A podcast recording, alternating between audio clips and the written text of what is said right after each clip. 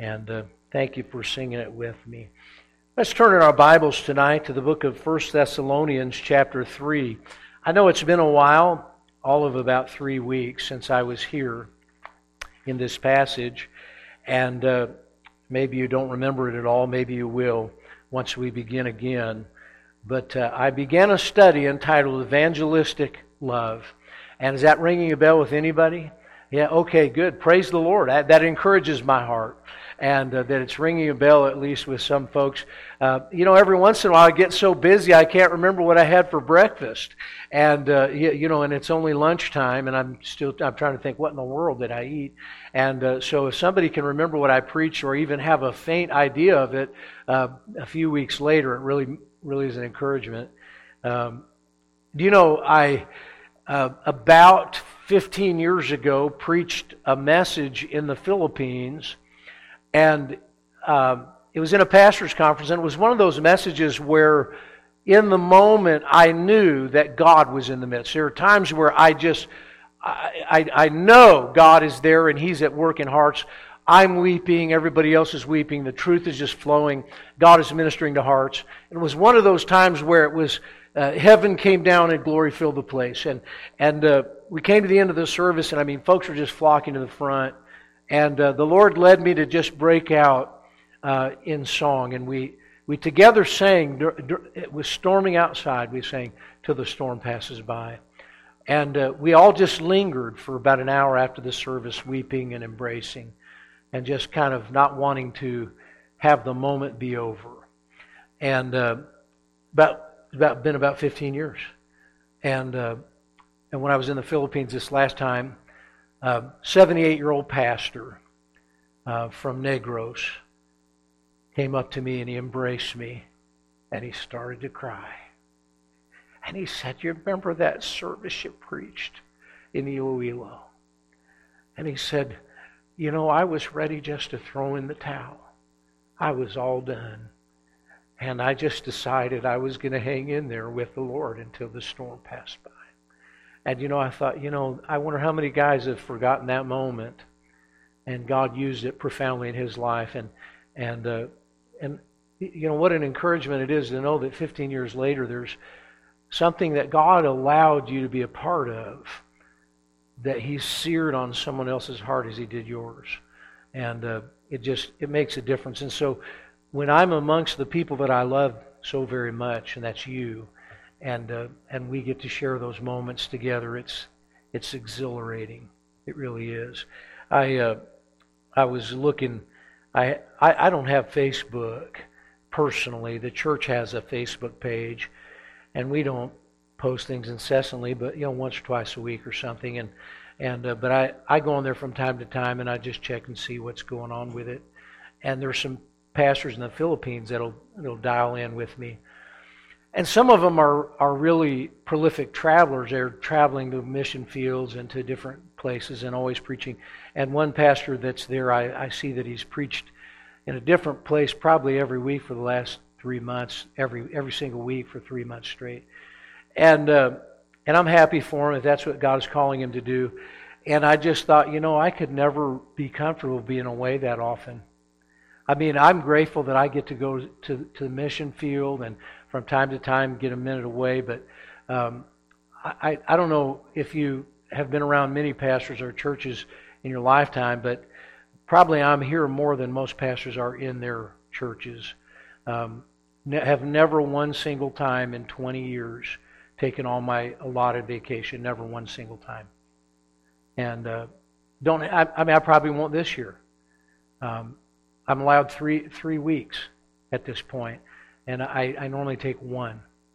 And uh, and if I miss one Sunday, people never let me forget it. You know, it's like, you know, that Sunday you were absent, I brought a visitor that day. You know, it's like once in a row you brought one. You know, good for you. First Thessalonians chapter three. I'll shut up and we'll get to the Word of God here. Um, First Thessalonians chapter three, and the Bible says here let, let me invite you to stand if you're able. I, the folks that are standing already, and uh, to show respect unto the reading of God's Word.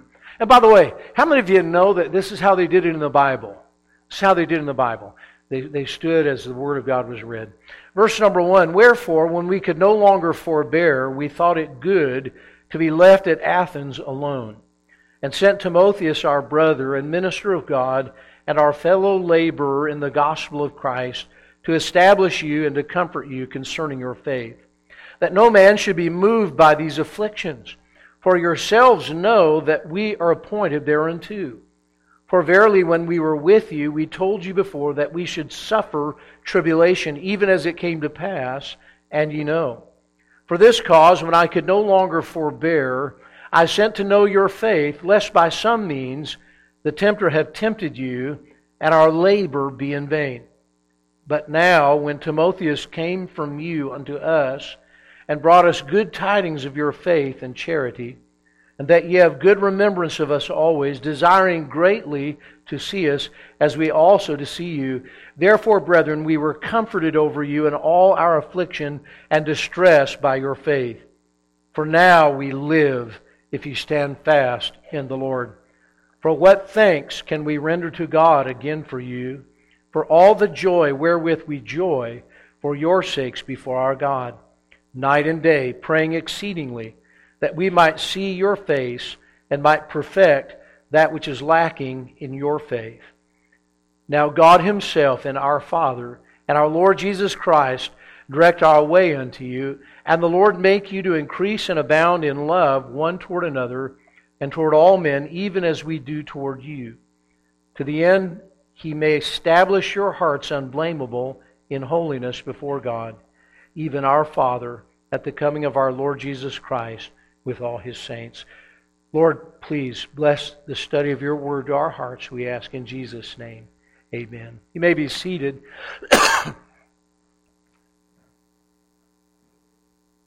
Tonight, I want to continue talking to you about the subject of evangelistic love. I believe it is, quite simply, the driver of what we term discipleship. Can I say that as we look at discipleship as a whole, you can't separate evangelism from discipleship. There are a lot of people that compartmentalize it. They say, well, there's evangelism and then there's discipleship, and they think discipleship is nurturing someone in the biblical faith. Could, could we say it that way? It's helping them to come up to the fullness of the measure of the stature of Jesus Christ. But you know what? That's never going to happen until first they're born again. Until first their spirit is alive. And so uh, the Great Commission is go into all the world and preach the gospel to every creature, and then, and then do what? Teaching them to observe all things whatsoever I've commanded you, uh, or baptizing them in the name of the Father, Son, and the Holy Spirit, and then teaching them to observe all things whatsoever I've commanded you. And so that is really the process of discipleship. And discipleship is not finished when we think they know the basics of the Word of God. Discipleship continues on. Then that person involves themselves in evangelism, discipleship. And what in the world is it that is the driver of all of that? Well, the Apostle Paul said in 2 Corinthians that the love of Christ constraineth me.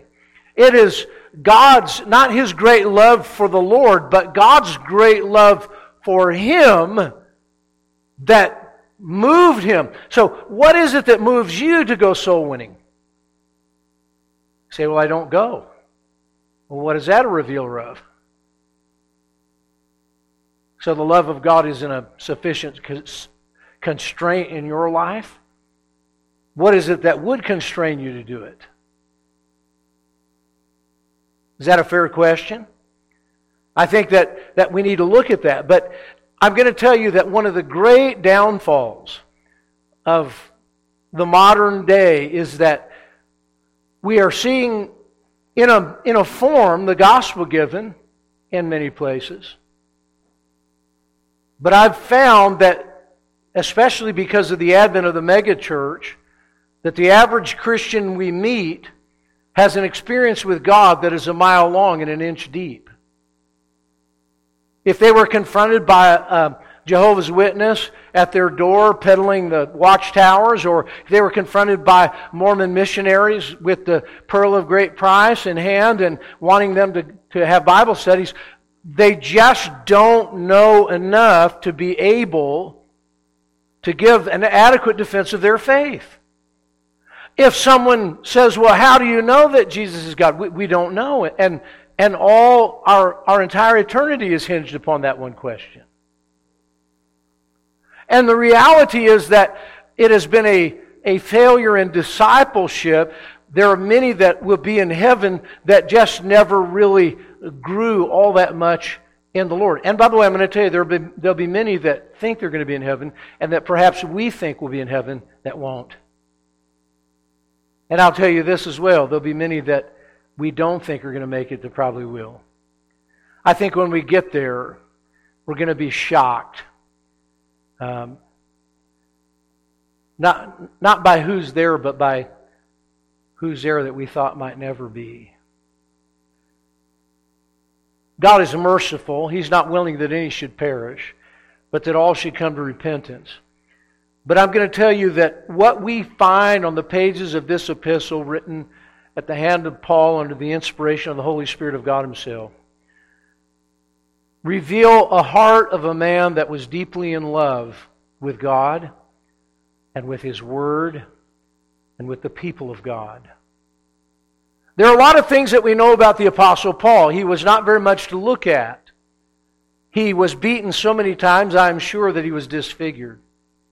I have no doubt that he had a hunchback from having been in stocks and in chains and in cold prison cells for years.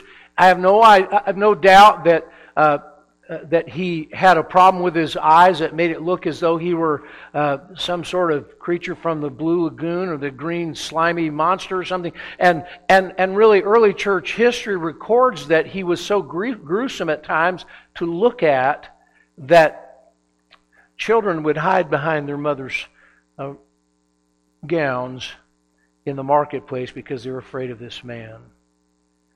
He was a short man who was bald headed, with red, runny eyes, knots on his head, and a hump on his back.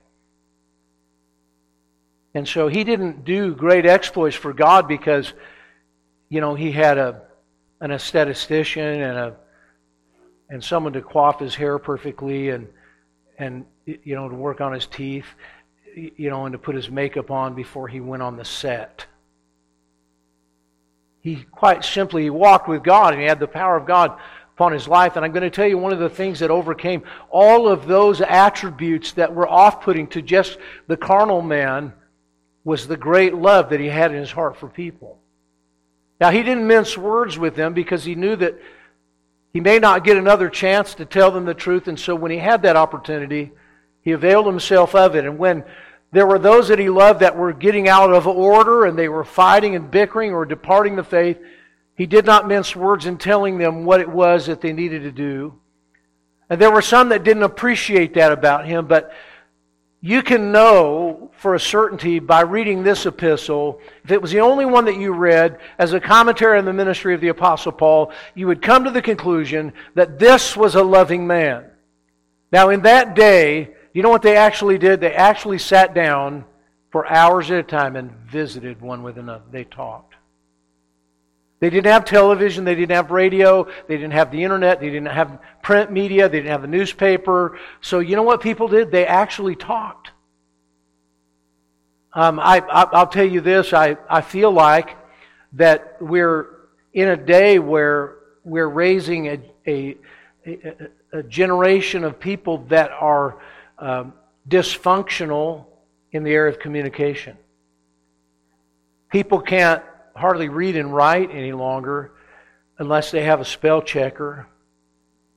And, uh, you, you, know, it, it's amazing to me. Sometimes I'll get, I'll get letters from professional people, you know, you know from offices that, you know, are large companies and, and the, the just the absolute mess of, of business letters, no, no understanding of form and style for that. And, and Sharon, you would, you would have your red pen out a lot.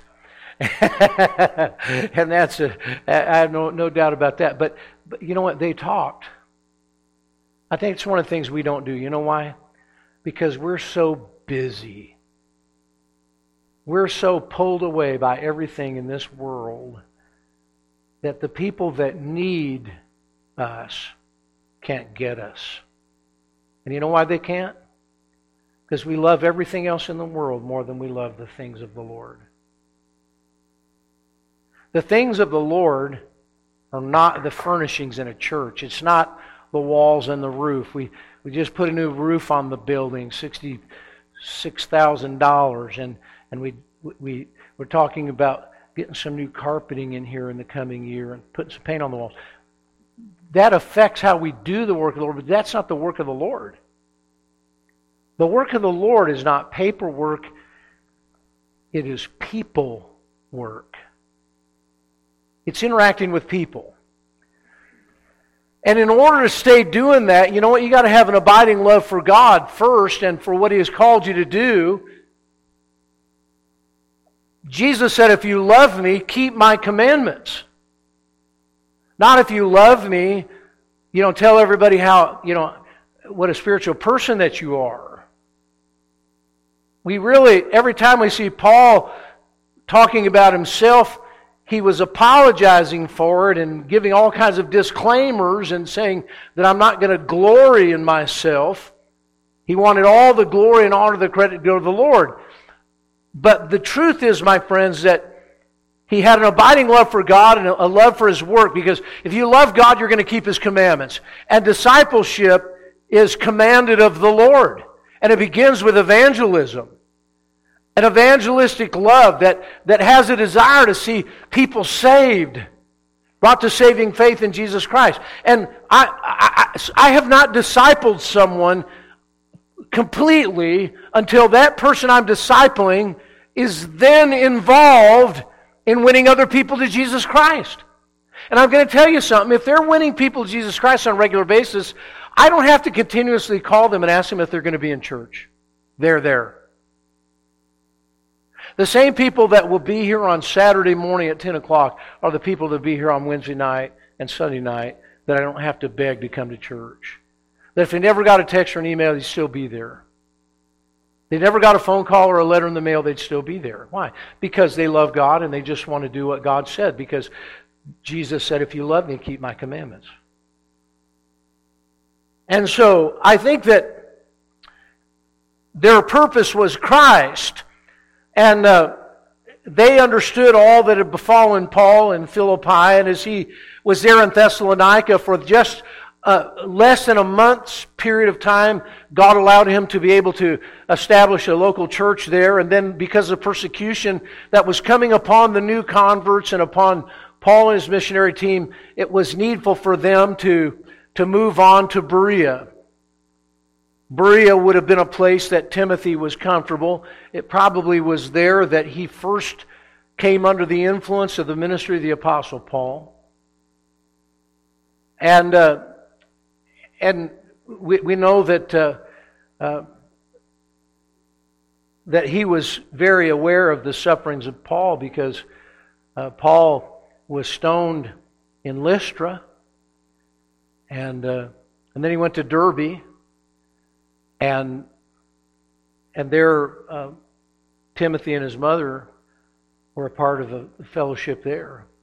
Timothy and his mother were saved under the influence of the preaching of the Apostle Paul. Now Timothy was there, and and uh, Paul said, we, we thought it was needful for me to be left at Athens alone. So Timothy and Silvanus, which is Silas, uh, they went along um, toward Thessalonica to carry the epistle of Paul. Luke departed from him as well. He was left alone. And uh, he went to Athens. And it had to have been a disheartening time. I believe that it was while he was there in Athens that, that he gave the great sermon on Mars Hill, the sermon to the unknown God, and, uh, and declared Christ unto the intelligentsia of the day that that wanted to dispute with him and thought of themselves to be smarter than, than anyone And he confounded them with the words that he spoke. And there's nothing more confounding than the truth when you're wrapped up in an error. And the fact is that what we discover is that he loved these people so much. And I, I want to just point out a couple verses to, that prove it to you, and then I want to, I want to just give you some thoughts, and, and we'll not be too long here. But in chapter 1 and verse 7, here's how Paul worked among them. He said, We were gentle among you, even as a nurse cherisheth her children. Okay, here's Lori, and uh, she she's got her babies here with her. You know what? She's got her arms around them. She's cuddling them. They're sleepy. I think she didn't want to impose that on King's kids tonight because they might be crabby if they had to interact with kids. Couldn't wake her up.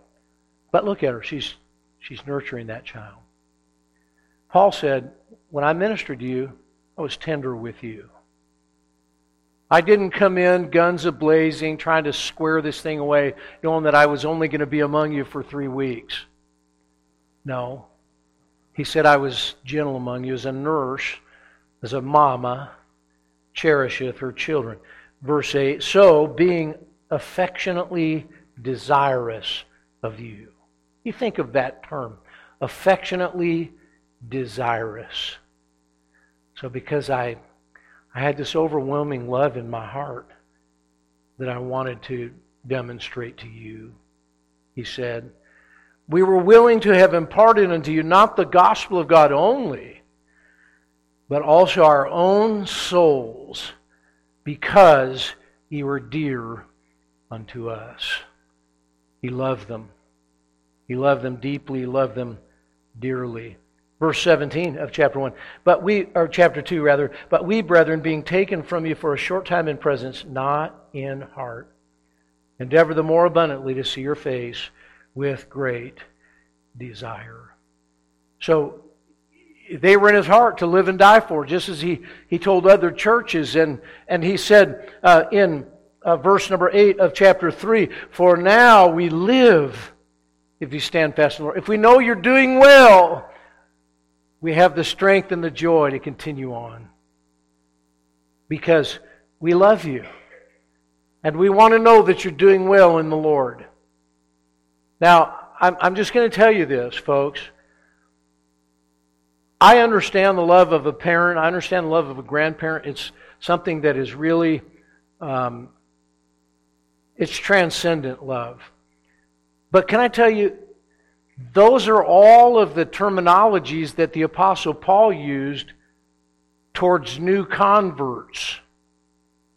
And that when you're full of God and you're full of His truth, and you have a baby Christian, what you do to help your grandkids, you do to help that baby Christian.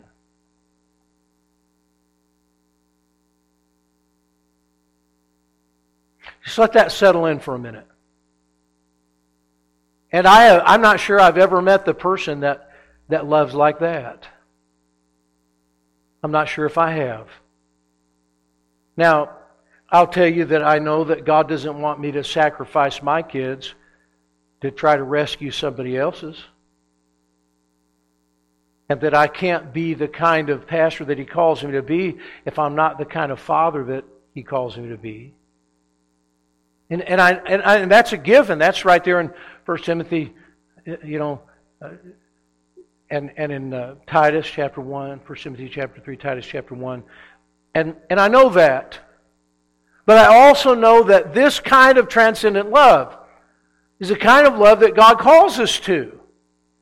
To love people that extent, to be available to them when they have a need. Now, that doesn't mean that people can just wear the preacher out because they have a need and, and uh, you, you know, that he needs to order his whole life around the crisis that you're now experiencing. I've seen a lot of preachers do that and die an early death because they never knew how to experience a Sabbath in their own life, how to not answer the phone or return a text message, and scared to death that if they didn't return a text message within the first two hours, that people were just going to think the worst about them and that happens. Do you know what I'm saying? I'm, I'm just saying, people nowadays have an expectation that your favorite preacher when you were growing up never had on him. You know why? Didn't have a cell phone. He didn't have a pager. He didn't have a fax machine. You know what he had? He had a tape recorder. And uh, when you called him, he said, We're out of the office. Leave a message at the beep. And, uh, you know, you knew that the next morning he maybe would listen to it along with the other messages and get back with you. And now, if somebody waits till the next morning to get us, we're just convinced that they don't care for us. How many of you know what I'm talking about? That's a world in which we have grown accustomed, and that's a world that, like Pastor Eckleberry didn't have to have to pastor in. I'm not. I'm not saying that as to cast any aspersion. He was a fantastic pastor. But, but all I'm saying is he didn't have to worry about, oh, they've texted me. I've got, I've only, the clock is ticking now. Or they're, they're going to, you know, and then you, you try to get back to them, you don't connect, and they're not in church the next service, and you're just sure that they're mad at you.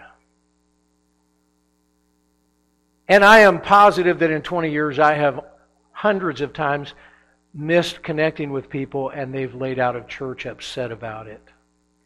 And I let that bother me way more than I should. But the reason why it bothers me is because I care.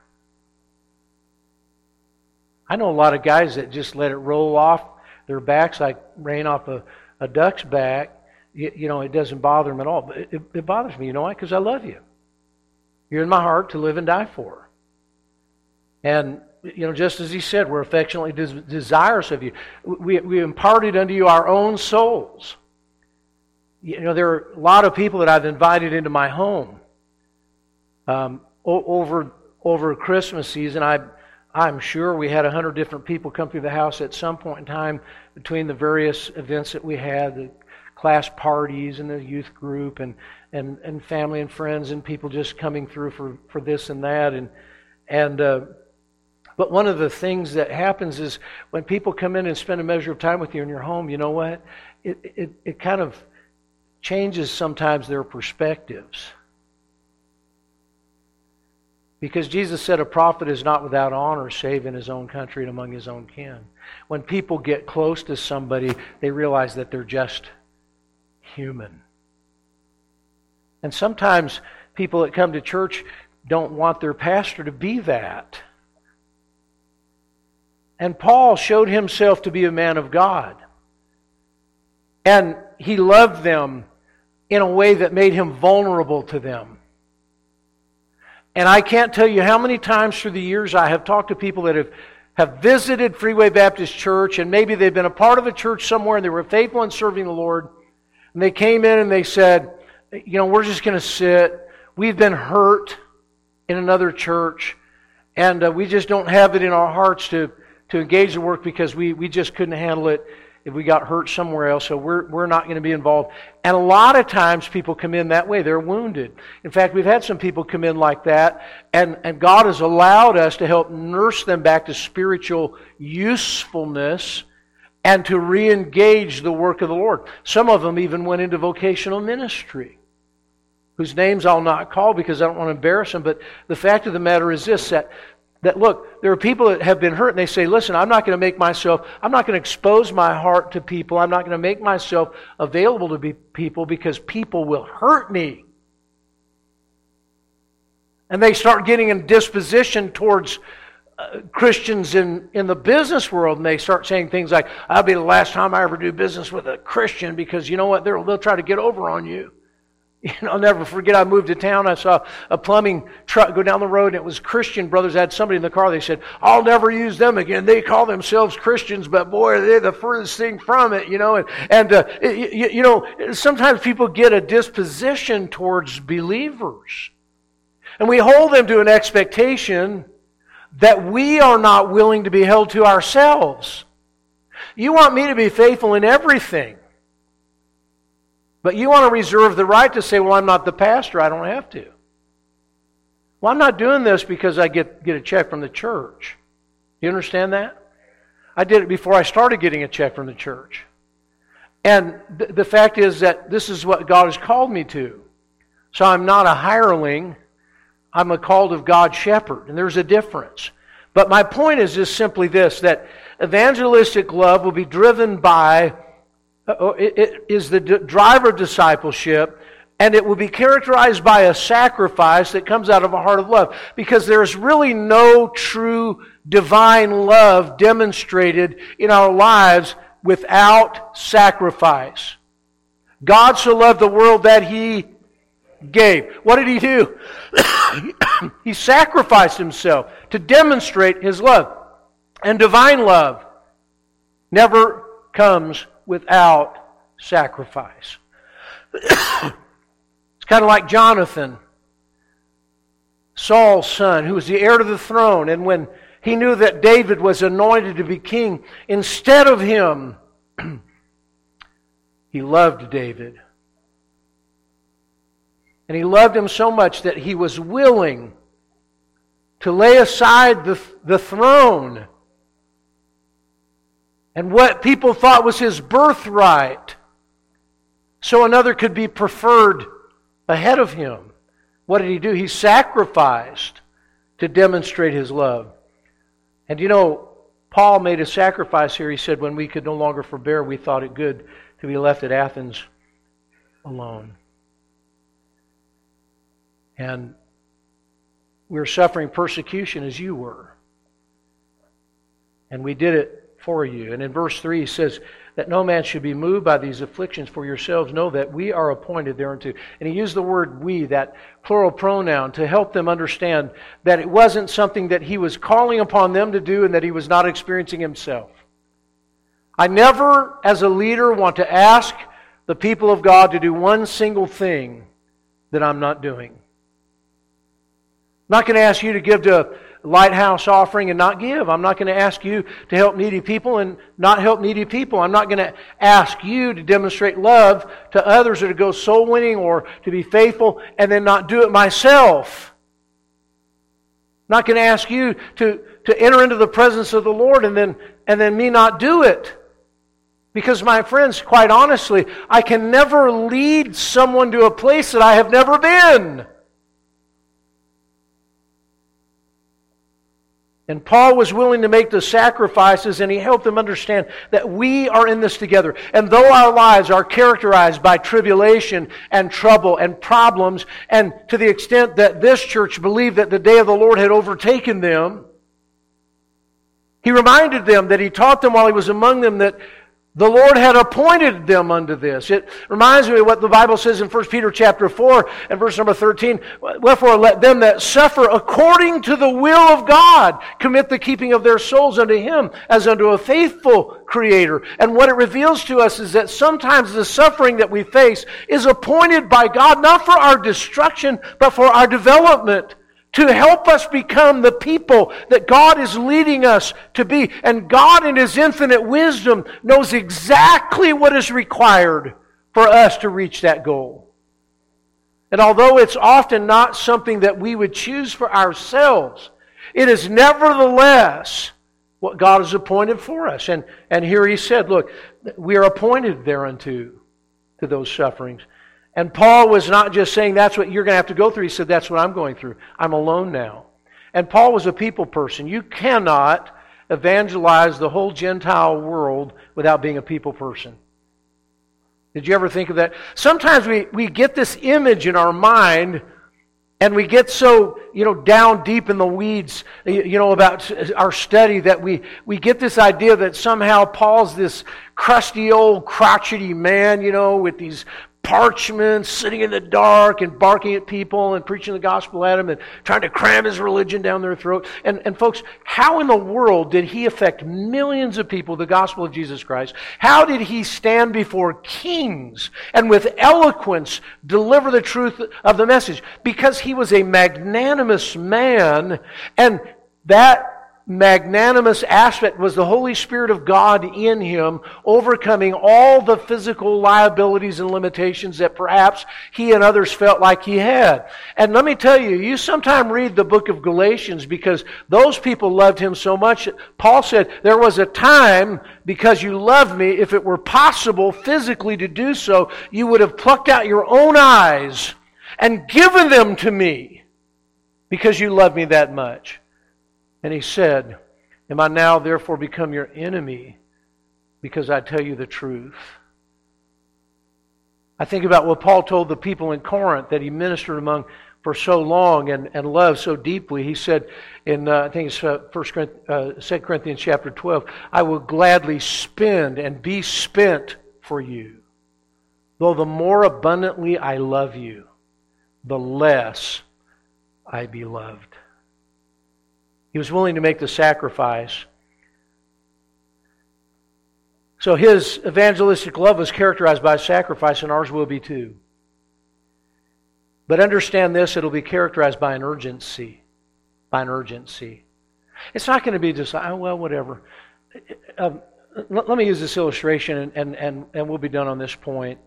Um, before church, uh, Becky came in with Luke, and uh, we had so much fun with them uh, over uh, Monday. We, we went up to Flagstaff and played in the snow. And uh, he wasn't quite sure he knew what to think about all the coldness. The only thing he really enjoyed probably about that was being snuggled up, and then he got to eat some snow, and it put it on his where he's cutting teeth. But uh, but anyway, you know when a baby is born, mama's in labor and the baby's coming, do they just kind of take their time, the doctors and nurses? Well, they, they may let the process play, but you know, when you come in there, they put you right in a wheelchair. They take you right in labor and delivery. They put a blood pressure cuff on you. They put a heart monitor. They they they put a, uh, a, a, a pulse oximeter on you. They they get a read on the baby. They put the ba- the, the fetal heart monitor on on the mamas right now, right now. And when things are moving, they're moving, right? There may be times where things slow down. They later decide we're going to give them some Pitocin to help move the process along. And, and uh, uh, folks, I'm, I'm not an OBGYN, but I did stay in a Holiday Inn Express last night. So if anybody goes into labor, just let me know. But uh, anyway, uh, but, but what I'm saying is when the baby's coming, okay, mama's fully effaced, the baby is coming out and she's pushing. Is it time to take a break? Is the nurse saying, wait, hold on, don't push yet. I got to go to the bathroom. Is that what they do? No. Does the nurse say, wait, hold on a minute, I, I need to finish my latte? No. No, it's not. They're, they're, they're all about it right now. There's a sense of urgency. And when the baby comes out and, and they, they take that child, immediately they start working on that child. They start wiping away the amniotic fluid and they start cleansing the baby and making sure, suctioning the, the nostrils and, and uh, the airways, making sure that baby uh, can, can breathe. And, and they want to hear it cry because the more that baby cries, the more developed the lungs will become and the more it will, it'll get rid of any of that fluid and, and all the nasty stuff that's down inside uh, those, those bronchial passages and it helps all that to be expelled. And, and uh, they're working on it right now. They're putting, uh, uh, putting monitors, putting them in the, in the, in the French fry warmer and making sure that they're ready, uh, you know, to meet the world and everything. And they wrap them up in a little swaddling blanket and, and, uh, and, and they're working on mom right now. But you know what? I'm going to tell you what we do as, as a church sometimes. We're all excited because a baby's come into the world, and, and then we're excited about it. We fill out the birth certificate, and you know what? There the baby lays on the delivery room floor wallowing around. You say that's a, that's a crude illustration.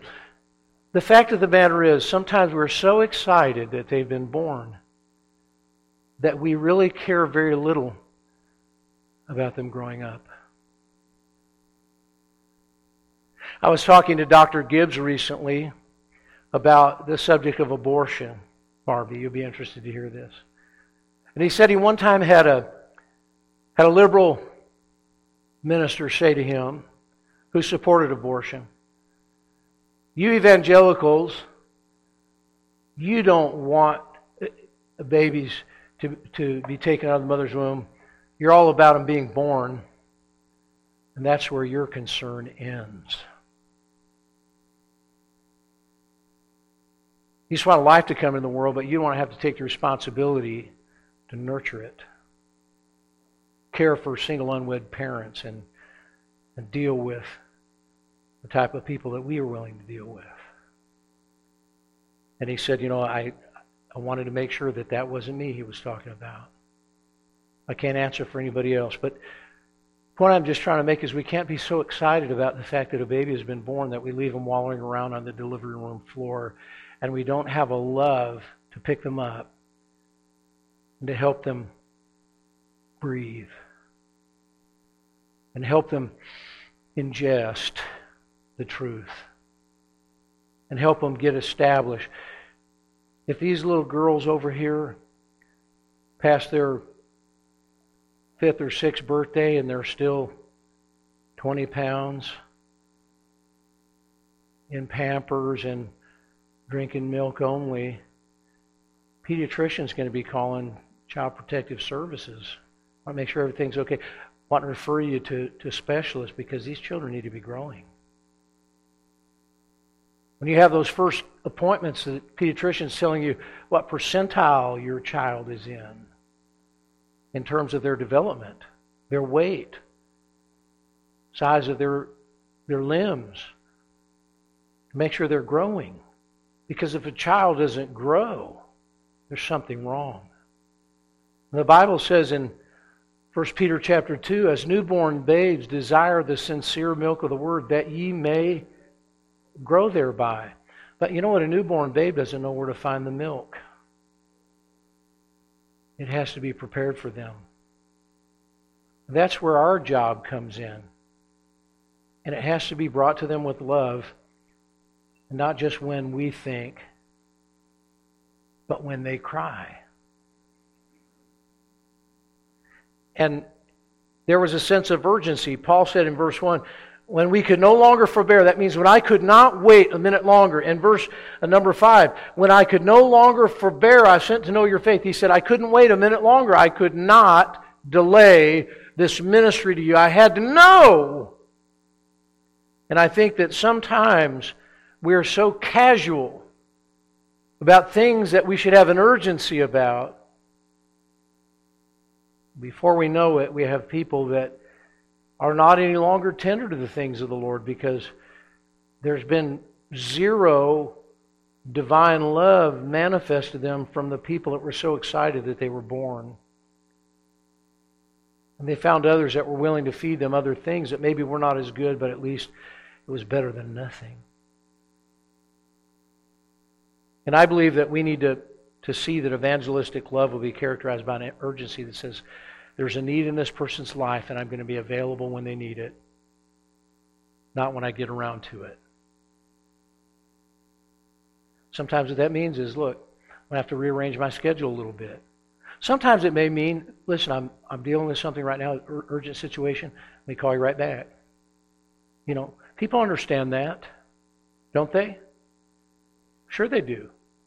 Um, if, if, you, if you felt a little ill, how many of you would go to your primary care doctor and just expect to be seen on the spot? You want to, but is that how it works? No, you know what you got to do? Make an appointment. And they'll say, I can see you four weeks from Thursday at 2 p.m. How does that work for you? Am I right?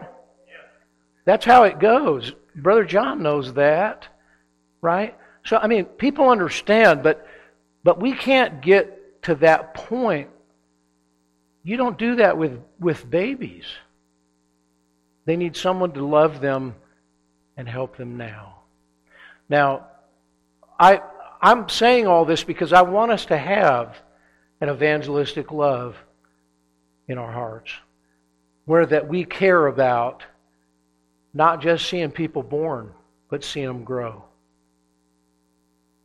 And I'll tell you, if we could begin to see it, it would be an anomaly in the Christian realm. There are a lot of people that know all the words to the latest praise and worship song on K-Love, but they can't quote Galatians 2:20.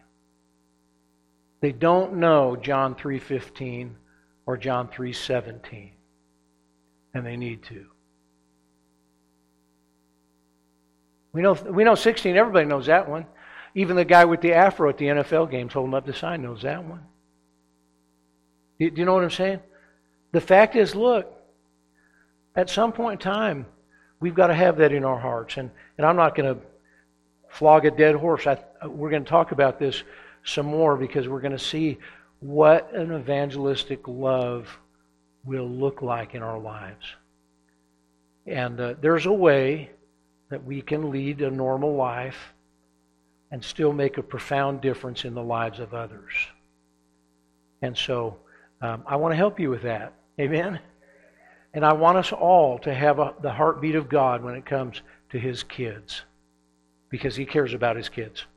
Now, Phoebe and Tim started back to school from the Christmas break, and we got an email from the guidance counselor, the academic counselor, saying some of the schedules are being changed up and some of the teachers have changed this and that. So make sure that you check with, with the counselor's office if your schedule changes and so forth.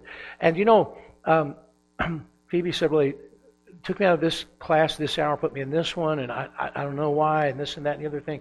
You know what my first reaction was? Do I need to go down to the office and find out? You know why? I am not going to stand by and watch my kids not be taken care of. And that's how you'd be for yours, right?